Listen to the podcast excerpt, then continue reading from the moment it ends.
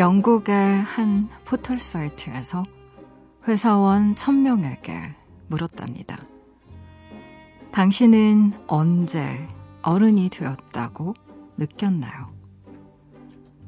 가족을 떠나 독립했을 때, 평생을 함께 하고픈 반려자를 만났을 때, 부모가 되었을 때, 다양한 댓글들 사이 이 답이 1위를 차지했다고 하죠.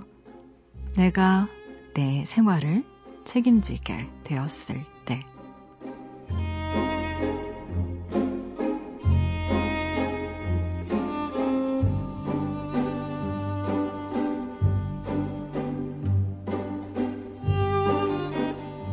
혼자서는 제대로 걷는 것조차 쉽지 않던 시절이 있었죠. 나이가 들고 마음이 자라면서 우린 모두 그렇게 어른이 되어갑니다. 내가 나를 책임지며 살아가는 일. 속도가 다를 뿐 그 순간은 누구에게나 오는 거죠.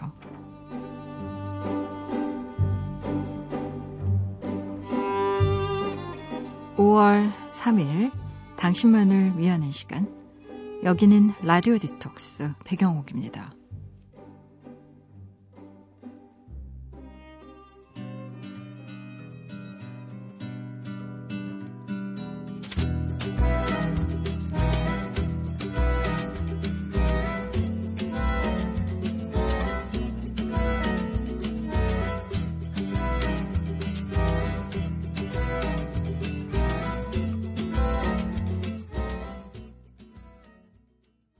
라디오 디톡스 백영옥입니다. 오늘 첫 곡은요. 테오필로 샹트르의 Roda Vida 함께 하셨어요. 돌고 도는 인생이라는 뜻이라고 하네요. 지난밤 그리고 어제 하루 잘 보내셨나요? 저는 라디오 디톡스의 DJ 소설가 백영옥입니다. 어른이 되었다고 느낄 때. 그래요. 1위를 차지했다고 하는 답이 내가 내 생활을 책임지기 시작했을 때, 책임지게 되었을 때라고 말씀드렸는데요. 어, 정말 그런 것 같습니다. 왜 고등학교, 중학교 시절에는 대학교만 가면 어른 될 것 같잖아요. 왠지 대학에만 가면 부모님이 좀 덜 간섭하실 것 같고, 뭐, 연애를 한다거나, 뭐, 아니면 진로를 정한다거나 하는 것들을 어느 정도는 좀 능동적으로, 주관적으로 내가 다 할 수 있을 것 같고 그런 생각이 드는데, 지금 생각해보면 스무 살에 뭘 그렇게 대단히 많이 알았을까 싶기도 하고. 스무 살이라는 나이가, 물론 뭐 투표권도 있고, 또 아이는 아니죠. 어린아이는 아니지만, 그렇다고 또 어른이라고 하기에도 좀 애매한 그런 지점이 있는 것 같아요. 우리나라에서는 아직까지 대학생일 때부터 독립해서 혼자서 본인이 독립적인 공간 안에서 스스로 생활을 해나가는 친구들이 그렇게 많지 않기 때문에 아무래도 음, 직장을 얻고 그리고 또 부모님으로부터 정신적, 경제적으로 독립을 한 상황 이후에 좀 어른의 삶이 펼쳐지는 것 같습니다. 어, 제가 예전에 남성 표류라는 좀 흥미로운 책을 읽었는데 이게 다섯 개인가 여섯 개 정도 챕터로 나누어졌던 책이에요. 그 중에 뭐 애정 표류 뭐 이런 것도 있고 직업 표류 뭐 이런 것도 있는데 효도 표류라는 게 있었습니다. 뭐냐면 일본도 그 캥거루 아이들이라고 하죠. 부모님에게 경제적인 면이나 아니면 정신적인 면을 좀 의지를 많이 하는 분들이 특히 남성들 중에 많았다고 해요. 그래서 지금 일본 사회의 가장 큰 문제 중에 하나가 뭐냐면 일본이 고령화로 몸살을 앓고 있잖아요. 우리나라도 이제 머지않아 이 시기가 닥친다고 하는데 고령화에 돌입한 부모님이 어, 이제 몸을 가눌 수가 없게 된 거죠. 아이들의 짐을 받아서 뭐 아이들에게 숙식도 제공하고 집도 제공하고 하셨던 부모님이 이제 연세가 많으시니까 나이가 나이니만큼 아픈 곳이 하나 둘 생기고 몸좀 눕게 되는 거죠. 그래서 어, 결혼하지 않고 그 부모님 집에 있었던 그 남편, 남편이나 아들이 일본에서는 개호라는 말을 쓰더라고요. 간호랑은 약간 좀 다른 개념인데 개호라는 거는 정말 병든 환자들을 어, 돌보는 일을 개호라고 한다고요. 뭐 어, 환자식을 만든다거나 아니면 그런 환자들의 음, 왜 잘 몸을 못 가누시잖아요. 그러니까 시킨다거나 뭔가 뭐 입힌다거나 하는 것들을 좀 약간 특별히 더 집중적인 그런 보호가 필요한 것들을 개호라고 하는데 개호를 하는 나이 든 중년의 남자들이 늘고 있다고. 그래서 그게 좀 약간 사회적 문제가 되고 있다라는 그런 글을 제가 본 적이 있거든요. 그래서 참 그런 생각도 듭니다. 부모님으로 부터 받았던 어떤 혜택이 나이가 많이 들면 또 되돌려서 갚아야 되는 때가 오겠구나라는 생각도 들더라고요. 물론 뭐 독립을 했건 독립을 하지 않았건 간에 부모 자식이라는 게 잘 연결되어 있는 가족이라서 당연히 돌봄과 간호라는 건 당연히 해야 되는 것이지만 같은 집에서 또 거주하고 같은 집에서 생활했던 사람들의 어떤 음, 생활이랑 좀 많이 다르겠죠. 독립해서 들어 가고 나가고 하는 했던 사람들이랑 좀 다르게. 그래서 이런저런 생각이 들었어요. 참 언제 어른이 되고 언제 또 우리는 스스로가 자립했다라고 느낄까? 뭐 자립과 독립과 고립이 좀 다르잖아요. 그래서 이 말도 좀 구별해서 분별해서 사용해야겠다라는 생각도 들고 좀 이런저런 생각이 많이 드는 오프닝이었습니다. 라디오 디톡스 배경옥입니다. 이 시간에 듣고 싶은 노래도 좋고요. 나누고 싶은 이야기도 좋아요. 지금 여기로 말 걸어주시겠어요? 짧은 건 50원, 긴 문자와 사진 첨부 문자는요, 100원이 추가되는 샵 8001번이고요. 무료인 미니, 미니 어플로도 참여 가능합니다. 다시 듣기와 팟캐스트로도요, 언제든지 함께 하실 수 있어요. 내가 내 곁에 있을게. 언제나 넌 혼자가 아니란 걸 내가 알 수 있게 여기 이곳에 있을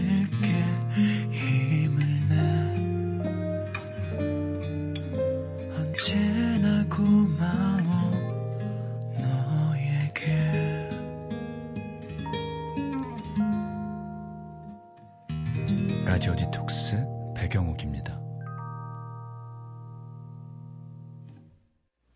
라디오 디톡스 배경옥입니다. 함께하고 계시고요. 여러분이 보내주신 이야기들 만나봐야죠.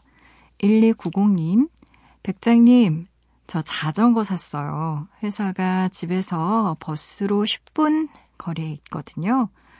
버스비만 넉넉 잡고 왕복 3,000원, 주 5일 출근으로 4주면 6만 원인데, 갑자기 아깝단 생각이 들더라고요.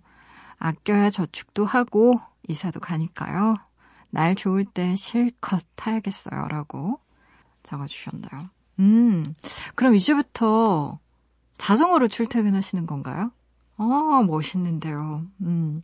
아니, 돈도 돈이지만, 사실 우리가 돈 내고 일부러 헬스클럽 가서 트레드밀 정말 달리고 싶지 않은 그 기계 위에서 운동도 하는데, 돈도 아끼고 또 운동도 하고 어, 좀 자전거 길이 안전했으면 좋겠다라는 생각 하나 정말 딱 드네요. 왜냐면 차길이 좀 위험할 수도 있으니까 안전에만 좀 조심하시면 정말 일석이조 같습니다. 음, 유럽에 특히 네덜란드 같은 나라는 정말 자전거 출퇴근 많이 하거든요. 특히 북유럽, 뭐 스웨덴, 노르웨이 이런 나라들 정말 자전거 출근하시는 분들 많고요. 뭐 가깝게 일본만 하더라도 뭐 너무너무 많잖아요. 아이 태우고 아이 유치원 데려가고 학교 데려가는 일본 엄마들 자전거 행렬 보는 건 정말 정말 익숙한 풍경이거든요. 자전거 도로 좀 잘 되어 있어서 아, 정말 요즘에 미세먼지도 많고 환경 오염도 너무 심각해져서 자전거라는 그 도구라고 해야 되죠. 하여튼 그 탈 것이 지구 환경을 살리는 제1의 물건으로 뽑힌 적도 있었어요. 그 환경 단체에서. 그래서 저는 정말 응원합니다. 자전거 출퇴근 정말 화이팅 하셨으면 좋겠어요. 2706님, 결혼 전 야근 근무하며 들으려고 샀던 mp3를 10년 후인 지금 우연히 다시 찾아 듣고 있어요. 아이를 재우고 혼자 누운 밤 색다른 기분이네요. 에메랄드 캐슬의 발걸음 신청합니다. 라고 적어 보내주셨어요. 음. 와, mp3 요즘에 사용하시는 분들은 아마 거의 없으실 것 같아요. 그쵸? 요즘에는 뭐 스마트폰으로 정말 다 하잖아요. 텔레비전도 보고, 음악도 듣고, 뭐 강연도 보고, 인터넷 검색도 하고, 뭐, 못하는 게 없으니까요. mp3 이전에는 워크맨이라고 해서 제가 중고등학교 다닐 때는 그 모든 아이들의 로망이었습니다. 그 워크맨으로 그 카세트 테이프 넣어가지고 음악 듣고 좋아하는 그런 애인 생기고 그러면 자기가 좋아하는 음악 막 라디오에서 나올 때 녹음해가지고 그 어, 혼, 혼자만의 그리고 개인적인 어떤 그런 앨범 만들어서 선물로 주기도 하고 막 이랬던 기억도 나는데요. 어, MP3만 해도 정말 음, 까마득한 옛날 같다라는 생각이 드는데 아, 또 스마트폰에서 뭔가 또 한 단계 진화해서 다른 물건이 생길 수도 있는 거고 그런 것 같아요. 시간이 흐르면서 우리가 과거에 굉장히 애정을 갖고 또 자주 사용했던 물건들이 하나씩 잊혀지는 걸 보면 아, 시간이 정말 무섭구나 이런 생각도 들고요. 어, 저도 mp3가 분명히 있었는데 딱히 버린 것 같지는 않은데 어디에 있는지 모르겠어요. 아마 그런 분들 굉장히 많으실 텐데요. 우연히 발견하면 추억 돋고 좋을 것 같습니다. 신청해주신 노래 함께 들어볼게요. 에메랄드 캐슬의 발걸음.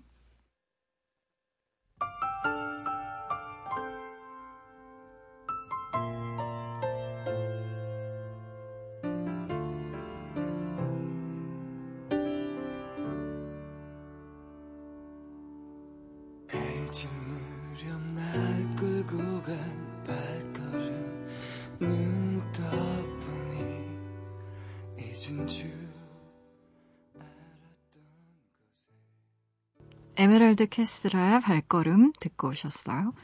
라디오 디톡스 배경옥입니다. 함께하고 계세요.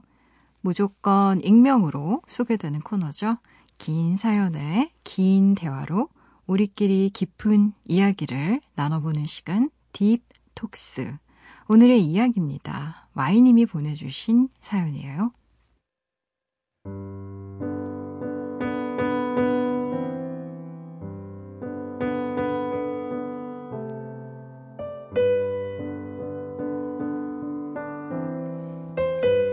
백장님은 페미니즘에 대해 어떻게 생각하세요? 왜 우리는, 우리 여자들은 페미니즘의 목소리를 높이게 된 걸까요? 얼마 전 직장 동료에게 모욕적인 이야기를 들었습니다. 제가 새로 산 봄옷을 입고 출근했는데요. 한 남자 동료가 저에게 그러더군요. 여성스럽지 못한 옷을 입고 출근을 했다고요. 음, 기분이 나빴어요. 제 옷차림을 지적받았다는 것도 기분이 나빴고요. 게다가 여성스럽지 못한 옷이라니. 그래서 한마디 했습니다. 여성스럽지 못한 기준이 뭐고, 왜 여성스럽게 입고 출근을 해야 하며, 내가 옷차림으로 평가를 받아야 하느냐고요. 상대는 남자였어요. 제 질문 섞인 대답에 자기 혹시 기분이 나빴는지 황당하다는 얼굴로 웃더라고요. 아, 페미니스트였어? 그 뒤에 붙은 말이 제 기분을 더 상하게 만들었어요. 모르고 실수했네. 미리 얘기하지 그랬어. 페미니스트라고. 회사를 그만두지 않는 한 매일 봐야 하는 사이니까요. 더 얼굴 붉히고 싶지 않아 입을 닫았지만 하루 종일 마음이 안 좋았어요. 페미니스트인 걸 모르고 말 실수를 했다니 그 반응이 이해되지 않았습니다. 그럼 제가 웃으면서 아, 내가 입은 건 여성스럽지 못한 옷이구나. 다음부턴 입고 출근하지 말아야겠다. 이렇게 받아들여야 하는 건가요? 곰곰이 생각해보면 그 동료뿐만이 아니었어요. 제가 업무에 관해 조금만 부당함을 주장해도 남자 선배들 입에선 페미니즘이란 단어가 나왔으니까요. 내가 능력이 없는 것도 아니고 나도 남자 동기들처럼 할 수 있다. 그러니까 나에게도 일을 달라. 당당하게 요구하면 역시 페미니스트는 다르다고 말합니다. 제가 다른 여자 동기들보다 주장이 좀 센 편이긴 한데요. 그걸 왜 페미니즘과 엮어서 풀이할까요? 또 있어요.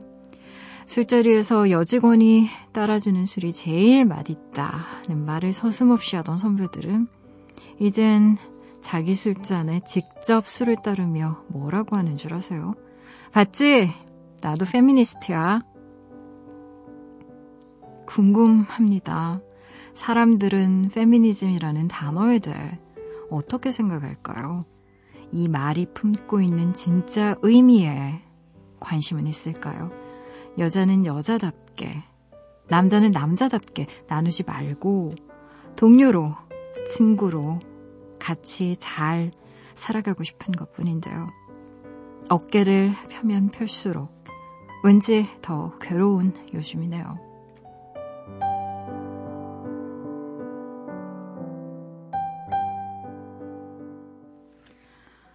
여자는 여자답게, 남자는 남자답게 나누지 말고 동료로, 인간으로, 친구로 같이 잘 살아가는 세상을 꿈꾸는 분의 사연이에요. 이런 세상을 꿈꾸는 분이 어디 한두 분이시겠습니까? 이건 좀 다른 얘기인데요. 제가 최근에 읽은 책 중에 그 최초의 우주인 있죠. 어, 유리 가가린이라고 러시아 우주인인데 이 사람이요. 27살에 이제 우주선을 타고 음, 멀리 우주 밖으로 나갔는데 죽을 수가 있잖아요. 최초 비행이니까. 그래서 아내를 위해서 유서를 썼다고요. 유서를 썼는데 물론 개봉은 하지 않았습니다. 유리 가가리는 살아서 잘 돌아왔거든요. 그래서 이 사람이 정말 죽은 다음에 러시아 우주국에서 그의 아내에게 가가린의 유서를 전달했대요. 근데 가가린 유서에 이런 말이 있었답니다. 우리 딸을 공주님으로 키우지 말고 한 명의 당당한 인간으로 키워주세요. 라는 게 가가린의 마지막 말이었대요. 저그 얘기가 갑자기 떠올랐어요. 여자답지 못한 옷을 입었다고 지적하는 회사의 남자 동료로부터 촉발된 사연인데요. 이 사연은 말씀드리면 매우 전형적인 mansplain에 대한 얘기로 읽혀요, 저한테는. 많은 여자분들이 이미 겪고 있는 일입니다. 어, 이 사연 읽자마자 레베카 솔릿의 책 남자들은 자꾸 나를 가르치려 든다 떠올랐어요. 어, mansplain과 관련된 책입니다, 이 책. 굉장히 좋은 책이에요. 읽어보시면 좋으실 거예요. 일단, 그, mansplain이라는 단어를 설명하면 이래요. mansplain은 man, 그러니까 남자와 설명하다, explain을 결합한 단어로요. 남자가 여자에게 가르치듯이, 가르치듯이 설명하는 걸 말합니다. 어, mansplain은요, 2010년도 뉴욕타임즈 올해의 단어로 선정됐고요. 2014년도에는 온라인 옥스퍼드 사전에도 등록이 됐습니다. 등재된 말이에요, 실제. 많이 사용하고 있는 말이고요. 어, mansplain의 전형적인 질문에 대해서 설명을 해보면 이렇습니다. 어, 왜 연애 안 해요? 음, 결혼은 언제 해요? 왜 아이는 안 낳아요? 왜 그런 옷을 입어요? 바지 안 입으세요? 바지만 입으세요, 왜? 짜증 많이 내는데 혹시 그날이에요? 뭐 이런 이런 말들 있죠. 정말 자주 듣습니다. 음, 아무렇지도 않은 얼굴을 물어보시거든요. 그 레베카 솔릿이 음, 말하기를 맨스플레이는요 여성성을 규정하는 공격적인 질문과 관련이 있다고 말해요. 그러니까 지금 사연 주신 분이 받은 질문, 지적 아주 전형적인 맨스플레인과 상관이 있는 상황입니다. 어, 남자들은 자꾸 나를 가르치려 든다라는 책의 도입 부에 굉장히 흥미로운 얘기가 나와요. 전 진짜 깔깔 웃었는데 이 얘기 읽고 저자인 레베카 솔릿이 어떤 모임에 갔다가 자신의 지식을 정말 의기양양하게 막 자랑하는 남자와 동석하게 되거든요. 근데 이제 그 남자가 특정 주제에 대해서 막 장황하게 평론을 막 하고 있었는데 그걸 듣고 있던 그녀가 이제 나중에 이 일을 회상하면서 몇 가지 오류와 단상에 대한 얘기를 하는데요. 정말 놀라운 반전이 하나 있습니다. 그게 뭐냐면 그 남자가 떠든 책의 저자가 바로 그녀였다는 거죠. 당사자였어요, 당사자. 근데 마치 어, 자신의 매우 독창적인 생각인 듯이 얘기하고 있었는데 그게 그녀의 책에 나왔던 내용이었던 거죠. 음. 이런 일이 참 많습니다. 많고요. 어, 특히나 여성에 대한 옷차림에 대한 지적, 많이 듣죠. 많이 해요. 요즘에는 뭐 별로 그런 것 같진 않은데, 어, 미투 사건 이후에 저렇게 입고 다니니까 성추행 당하지. 라는 말에 대해서는 불편함을 가진 분들이 많이 늘었는데, 어, 실제로 성범죄 이유를 여성의 옷차림에서 찾는 논리라는 게 존재했어요. 그리고 그렇게 생각하는 분 심지어 있습니다. 지금도.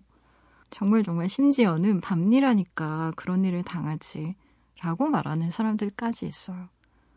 저런 일 하니까 저런 일 당하는 거야. 이런 식으로. 근데요, 그 사람이 그 어떤 일을 하든 타인에게 성범죄를 당할 만한 사람이라는 건 존재하는 게 아닙니다. 이건 말이 아니에요. 주장도 아니고 아무것도 아닙니다. 제가 봤을 때. 어, 사연을 보면 지금 음, 사연 주신 분의 남성 동료들, 그러니까 동료들은 페미니스트나 페미니즘이라는 말을 그냥 자기 방어의 수단으로 이용하고 계시는 것 같아요. 음, 페미니즘에 대한 어떤 진지한 이해 없이 직관적으로 본인들의 잘못된 행동에 대한 방어 기제로 지금 쓰고 있거든요. 그리고 페미니스트라는 말이 남성들에게 굉장히 거부감을 주는 가장 큰 이유는요. 남성으로 태어난 것 자체가 특권으로 작용한다라는 걸 남성들 스스로 의식을 못해서 그래요. 그건 남성들 탓은 아닙니다. 그렇게 태어났기 때문에 그렇게 길러졌고 왜 밤길을 다닐 때 위협을 느낀다거나 택시 탈 때 심각한 불안감을 느껴본 적이 없는 사람들이 밤에 다니는 일에 대한 두려움을 어떻게 알겠어요? 설명해도 잘 이해 못하겠죠. 어, 요즘 페미니즘 관련된 책이 참 많이 출간되고 있어요. 방금 소개한 레베카 솔릿의 책부터 일본의 굉장히 대표적인 사회학자 우에노 치즈코의 책, 뭐 여성 혐오를 혐오한다, 뭐 이런 책부터 또 우리나라의 대표적인 사회학자인 정희진 선생님의 책, 상당히 다양한 책들이 나와 있고요. 게이의 나쁜 페미니스트 같은 책도 나와 있고, 또 최근에는 좀 심화된 그런 책들도 나와요. 페미니즘에 대한 반격을 그린 백넷씨 같은 책도 출간이 되고 있으니까 깊이로나 양으로나 정말 압도적인 양입니다. 정말 제가 보기에도 그래요. 어, 그래서 공부할 수 있는 토양은 이제 많이 마련됐다라고 생각해요. 좋은 책들이 워낙에 많이 지금 번역이 되고 있거든요. 그래서 음, 페미니스트구나 혹은 뭐 페미니즘에 대해서 공격하는 남성들의 피상적인 말에 적어도 본인이 상처를 받지 않으려면요. 스스로 페미니즘이 무엇이고 페미니스트가 무엇인지는 좀 알아야 한다고 저는 생각해요. 그러니까 일단은 조금 쉬운 책부터 시작하시면 좋을 것 같습니다. 얇고 쉬운 책. 좋은 책도 물론 좋은데 일단 진입 장벽이 좀 낮은 책부터 시작하자고요. 제가 생각하기에 사연 주신 분에게 아주 적당한 책이 한 권 있어요. 우리에겐 언어가 필요하다라는 책 이 아마 첫 출발로 좋을 것 같은데요. 왜냐면 지금 공격당하는 입장이라서 더 그런 것 같아요. 우선 페미니즘에 대한 논의에서 중요한 첫 번째 단계는요. 어떤 대화에서든 내가 좋게 상대방을 설득해야 된다라는 강박을 버리는 거예요. 설득 안 돼요. 이해를 못 하는데요. 뭐, 이해 못 합니다. 정말이에요. 많이 기울어진 운동장에서는요. 상대와 대화하는 게 쉽지 않습니다. 이럴 때 우리가 선택할 수 있는 전략은요. 대화하지 않을 자유를 확보하는 거예요. 이거 굉장히 중요한 겁니다. 상대를요, 좋게 설득하려고 하지 마세요. 시도하지 마세요. 잘 안 되기 때문에. 어, 이 책의 저자가 이런 말을 하거든요. 네가 무례하기 때문에 너와는 지금 얘기하고 싶지 않아. 혹은 이 사건이 여성 혐오 범죄인지 아닌지 얘기하고 싶으면 일단 여성 혐오가 무슨 뜻인지 정도는 알아보고 왔으면 좋겠어. 라고 얘기한다거나요. 혹은 네, 내 경험을 네가 섣불리 판단할 수 있지가 않아. 내 생각은 별로 궁금하지 않거든. 이라고 그냥 얘기를 한다거나 라고 말할 수 있어야 된다. 상대방에게, 상대편 남성에게. 그렇게 이야기해요, 이 저자가. 사연 주신 분 역시 아마 이런 방법을 써볼 수 있을 것 같아요. 너무 무례하게, 아, 그래. 너 페미니스트구나? 몰랐네. 라고 이렇게 비꼬는 분들에게는 음, 좀 차분하게 페미니스트가 뭔지 아세요? 페미니즘이 뭔지 잘 알면서 하는 말씀이세요? 라고 반문해 볼 필요도 있을 것 같습니다. 페미니즘에 대한 이해 없이 자기 방어 수단으로 페미니스트와 페미니즘을 피상적으로 얘기하는 분들과 얘기할 수 있는 얘기는 거의 없어요. 이건 굉장히 소모적이고요. 결국에 본인의 분노만 폭발합니다. 제가 정말 드리고 싶은 중요한 얘기는 이건데 한번 잘 들어보세요. 인종 차별에 대해 이야기할 때는요. 백인보다 흑인의 경험을 듣는 게 정말 중요한 겁니다. 당연한 거 아니겠어요? 그쵸? 무엇이 차별인지는 차별을 지속적으로 당하고 느껴본 사람만 알 수 있어요. 차별과 폭력은요, 머리가 아닌 우리 몸 속에 새겨진 것이라서 그것을 당해 보지 않은 사람은 잘 몰라요. 피상적으로밖에 잘 몰라요. 바로 그렇기 때문에 꾸준히 두려움에 시달리고 차별받아온 사람의 경험을 에이 그게 무슨 성차별이야 뭘 그런 걸 갖고 그렇게 부들부들해 라는 남성의 판단으로 지워져서는 안 되는 겁니다. 무엇보다 애초에 차별이라는 건 남이 판단할 수가 없는 거예요. 본인이 느끼는 건데요, 뭐. 뭘 그런 거 갖고 그래라는 얘기는 할 수 없는 거예요. 당사자가 아닌 이상은. 어, 한국에서 미투 운동이 일어났을 때, 그러니까 제 주위에서도 그랬고, 남성분들이 가장 많이 보인 반응은 이런 것들이었거든요. 아휴, 저런 일 당하는 사람들은 정말 소수 아니야? 나는 저렇지 않거든? 이런 반응 정말 많았어요. 나는 아닌데, 저 정말, 정말 소수의 사람들이나 저렇지, 어떻게 저래? 라고 이렇게 말씀하시는 분들이 의외로 많았어요. 남성분들 중에. 근데 이게 정말, 무질에서 오는 말이라는 거, 여성들은 되게 다 알고 있습니다. 정말 그렇거든요. 인종에 관해서 한 번도 차별받아본 적 없는 백인이, 백인 남성이 차별 속에서 살아가는 흑인, 흑인 여성들의 고통에 대해서 아는 건 정말 힘든 거예요. 더구나 타인의 고통에 대한 감수성이 낮은 사람이라면 더 그렇죠. 어, 최근에야 좀 사회적으로 발언이 시작이 된 거고요. 평생의 비밀로 간직했던 아픔을 얘기하기 시작한 거고요. 그것이 사회적 발언과 증언의 형태가 되어서 나타나기 시작한 겁니다. 없었던 게 아니라요. 말할 수 없었던 거예요. 이미 다 존재하고 있었던 거예요. 그걸 덮었던 겁니다. 피해자 측에서. 그 저는 이런 발언이 변화와 회복을 위한 첫 번째 단계라고 생각해요. 아픔이 길이 되려면이라는 책 제가 이전에도 소개해드린 책인데 사회 역학 자인 김승섭 교수가 상당히 흥미로운 연구 결과 하나를 발표하거든요. 학교 폭력을 당한 아이들 중에요. 다양한 설문 조항에 괜찮다, 지금 괜찮다라고 답한 아이들이 있습니다. 근데 정말 흥미로운 게 뭐냐면, 어, 여러 개 설문 조항 중에 괜찮다, 아무렇지도 않다, 이렇게 대, 대답을 했던 아이들의 정신 상태, 정신 건강이요. 훨씬 더 나빴다는 거예요. 말하지 못한 고통은요, 우리 마음에 너무나 심각한 상처를 남깁니다. 스스로 말할 수 있어야 되거든요. 자기의 아픔에 대해서. 근데 그걸 받아줄 수 있는 사회적 기반이 되어 있지 않으면 말 못해요. 한국이 얼마나 2차 가해가 많은 나라인데요. 어, 무수히 많은 사건들을 보면서 보잖아요. 그런 가정들을. 어, 마지막으로 레베카 솔리시 쓴 책의 한 구절을 읽어드릴게요. 남자들은 자꾸 나를 그리고 다른 여자들을 가르치려 든다. 자기가 무슨 소리를 하는지 알든 모르든 어떤 남자들은 그렇다. 이런 현상은 길거리 성희롱과 마찬가지로 젊은 여자들에게 이 세상은 당신들의 것이 아님을 넌지시 암시함으로써 여자들을 침묵으로 몰아넣는다. 이런 현상 때문에 여자들은 자기 불신과 자기 절제를 익히게 되는 데 비해 남자들은 근거 없는 과잉 확신을 키운다.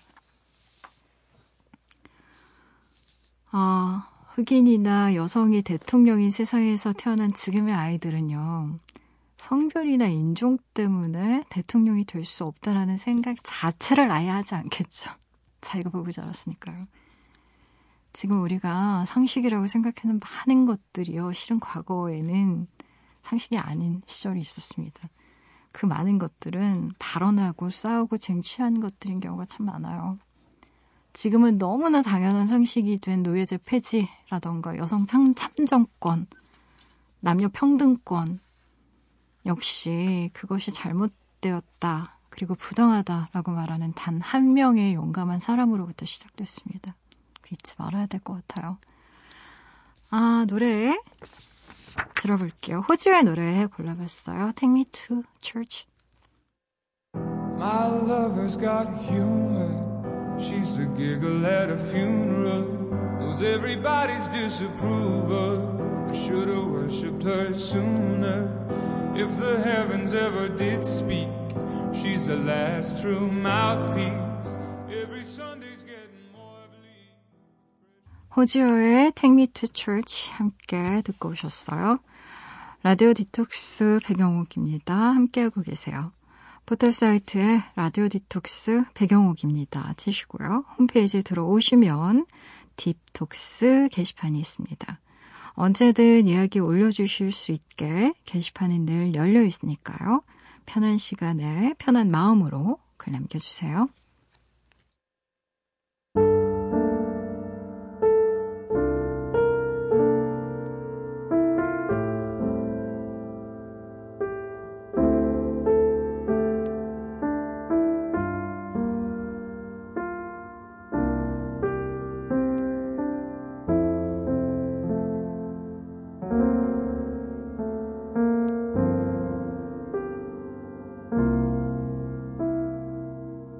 라디오 디톡스 배경옥입니다. 사연 하나 더 볼까요? 2023님. 저 드디어 프로포즈 받았어요. 사실 남자친구가 프로포즈 준비 중인 건 미리 알고 있었거든요. 사내 커플인데요. 동료들과 매일 만나서 쑥닥대는데 모를 수가 있나요? 딱 봐도 이벤트구나. 티가 났거든요. 알고 당하면 안 올 줄 알았는데 감동받아서 오열했어요. 점심 먹고 들어왔더니 사무실에 결혼하자라는 플래카드가 걸려 있고 직원들이 저를 향해 종이 폭죽을 터트리는데 눈물이 나더라고요. 다음 주 토요일에 결혼합니다. 축하해주세요, 작가님 이라고 하셨네요. 정말 축하드립니다. 음. 알고 당하면 안 울 줄 알았는데, 그쵸. 이런, 이런 거 왜 이렇게 자동차 열면 갑자기 풍선 풍 하고 막 이렇게 날아가고, 어, 갑자기 막 surprise 하면서 이렇게 막 놀라는 이벤트 하고, 음, 이런 거 좋아하시는 분들 계세요. 그쵸. 어, 2023님. 아, 다음 주 토요일이라니까 5월 12일인가요? 그쵸. 이제 얼마 남지 않았는데, 음, 사내 커플이라고 하셨으니까 직장 동료분들의 어, 열화와 같은 축복 속에서 결혼하시겠네요. 그쵸? 이제 잘 사는 일만 남은 것 같아요. 행복하게. 음, 결혼 준비하고 또 회사 일도 하고 이래저래 정말 신경 쓰이는 일 많았을 텐데 결혼식 깔끔하게 잘 끝내고요. 또 멋진 신혼여행 다녀오셨으면 하네요. 아, 정말 축하드려요. 노래 한 곡 더 들을까요? 유리상자의 노래 골라봤어요. 신부에게.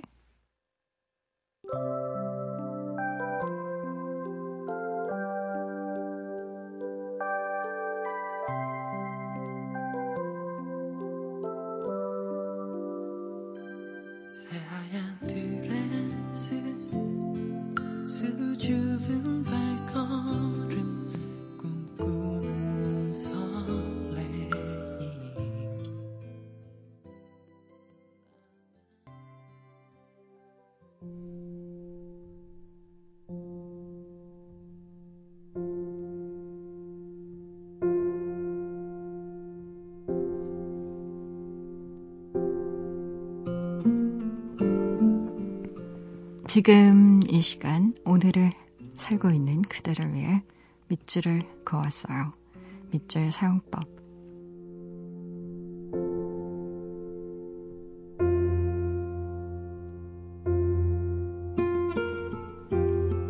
별달리 할 일이 없으니 이별에 대해 말하려고요. 이 별에서 벌어졌던 이별에 대해 별것 아닌 일일지도 모르지. 이 별에선 천차만별의 사람들이 천차만, 천, 천만 차별을 받으니 말이야. 천만 명의 인구 중 과연 몇 명이나 별이 될 수 있었을까? 별을 노래하는 마음으로 모든 죽어가는 것을 사랑해도 말이야. 그러다 별이나 달지 않으면 다행이지. 알다시피 별일이 다 터지는 별이잖아. 저길 봐. 별을 따려고 눈이 반짝반짝 빛나는 사람들을. 별 볼 일 없으면 별이라도 함께 보자고 주파 던지는 치들도 있지. 별이 있다면 말 그대로 유별난 소리. 그런데 과연 하늘을 봐도 별을 딸 수 있을까? 이따금 똥 흘리며 떨어지는 별들이 있긴 하지만 바라보고 있자면 별스럽게도 눈물이 핑 돌아 그렇게 넋을 놓다가 불현듯 큰 별이 지면 고개 숙여 다 같이 묵념을 해. 그새 별난 사람이 또 새별을 낳았대. 난 그 별로 날아갈 테야. 밝기별로 늘어서서 광나는 피부를 뽐내야 하는 것은 영 별로지만 거기서 별 중의 별, 그러니까 별의 별처럼 빛날 테야. 별미처럼 블랙홀 속으로 스르르 미끄러질 테야. 은하계 마지막 별종처럼 사라지며 각별한 마음을 담아 작별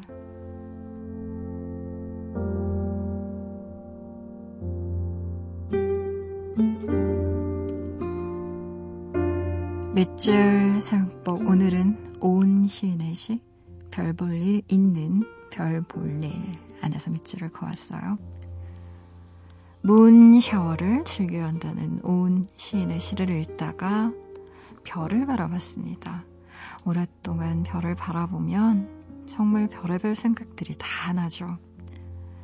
별 중에는 스스로 빛을 내는 별이 있는데요. 그것을 우리는 항성이라고 부르죠. 우리가 밤 하늘에 보는 대부분의 별들이 이 항성이고요. 태양 역시 항성입니다. 별을 보면 왜 옛 생각이 날까요? 별을 보면 어째서 우리는 그리운 공간과 사람들이 떠오를까요? 우리가 별의 먼지 속에서 태어나 별빛으로 사라질 운명이나 그런 걸까요? 우주에 나 있는 137억 년입니다. 천문학자 칼 세이거는요, 이 우주의 나이를 매우 쉬운 방식으로 설명하는데요. 이명연의 책, 별 해는 밤에는요, 이런 칼 세이건의 계산 방식이 매우 재미있게 서술되어 있어요.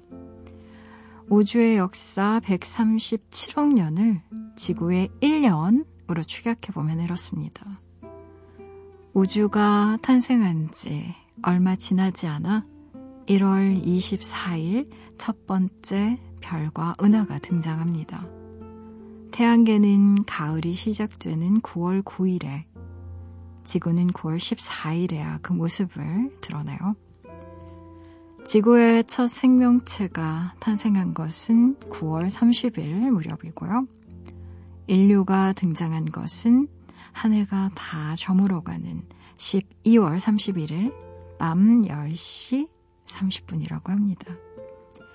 부처님과 예수님은요, 12월 31일 밤 11시 59분 55초와 56초에 차례로 태어났으니, 저자의 표현대로라면 우주쌍둥이라고 할 수 있겠네요. 아, 정말이지. 별빛만큼이 나 아득하지 않나요? 137억 년이라는 우주의 시간을 헤아리면 우리는 정말 얼마나 찰나의 시간을 살고 있는 걸까요? 이 찰나의 시간 안에서 우연히도 당신을 만났으니 이리 도 그리운 게 아닐까 싶어요.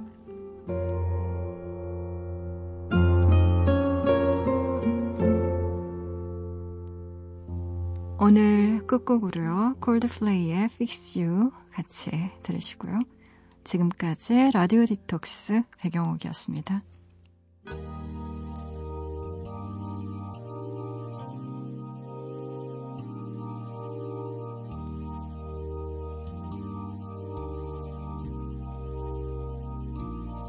When you try your best but you don't succeed